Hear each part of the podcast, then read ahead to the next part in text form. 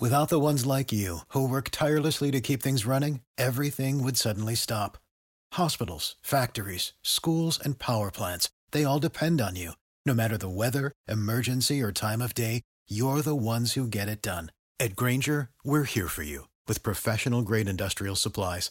Count on real time product availability and fast delivery. Call clickgrainger.com or just stop by. Grainger for the ones who get it done. Go behind the high walls, gilded gates, and palace facades and into the very heart of the most famous families alive.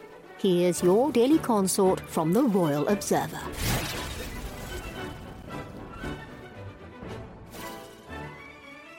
Meghan Markle's entry into and then sudden departure from the British royal family has been labelled as a major loss for the crown.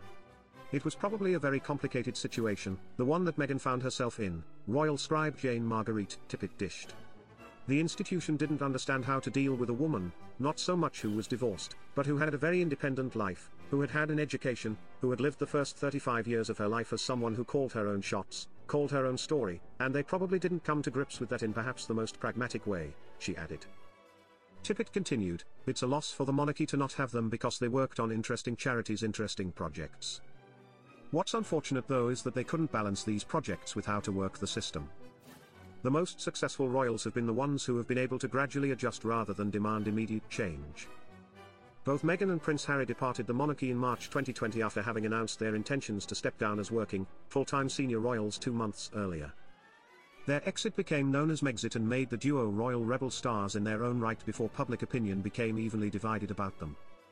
She's never going to set foot in the grey, cake-filled, miserable UK again if she can possibly help it, royal expert Jan Moir wrote in August.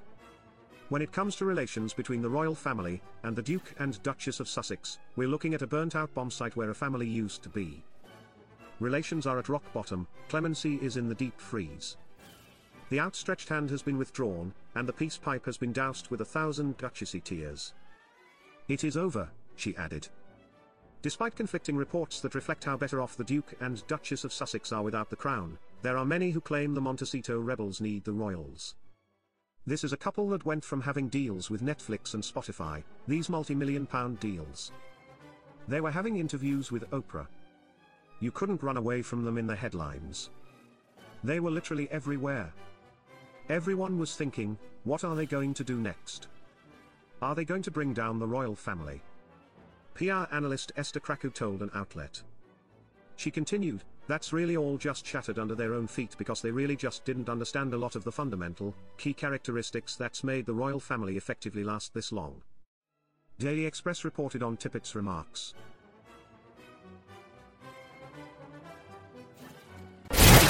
For more of your daily consort, be sure to visit theroyalobserver.com. Subscribe and like this podcast. Oh, and keep calm and carry on.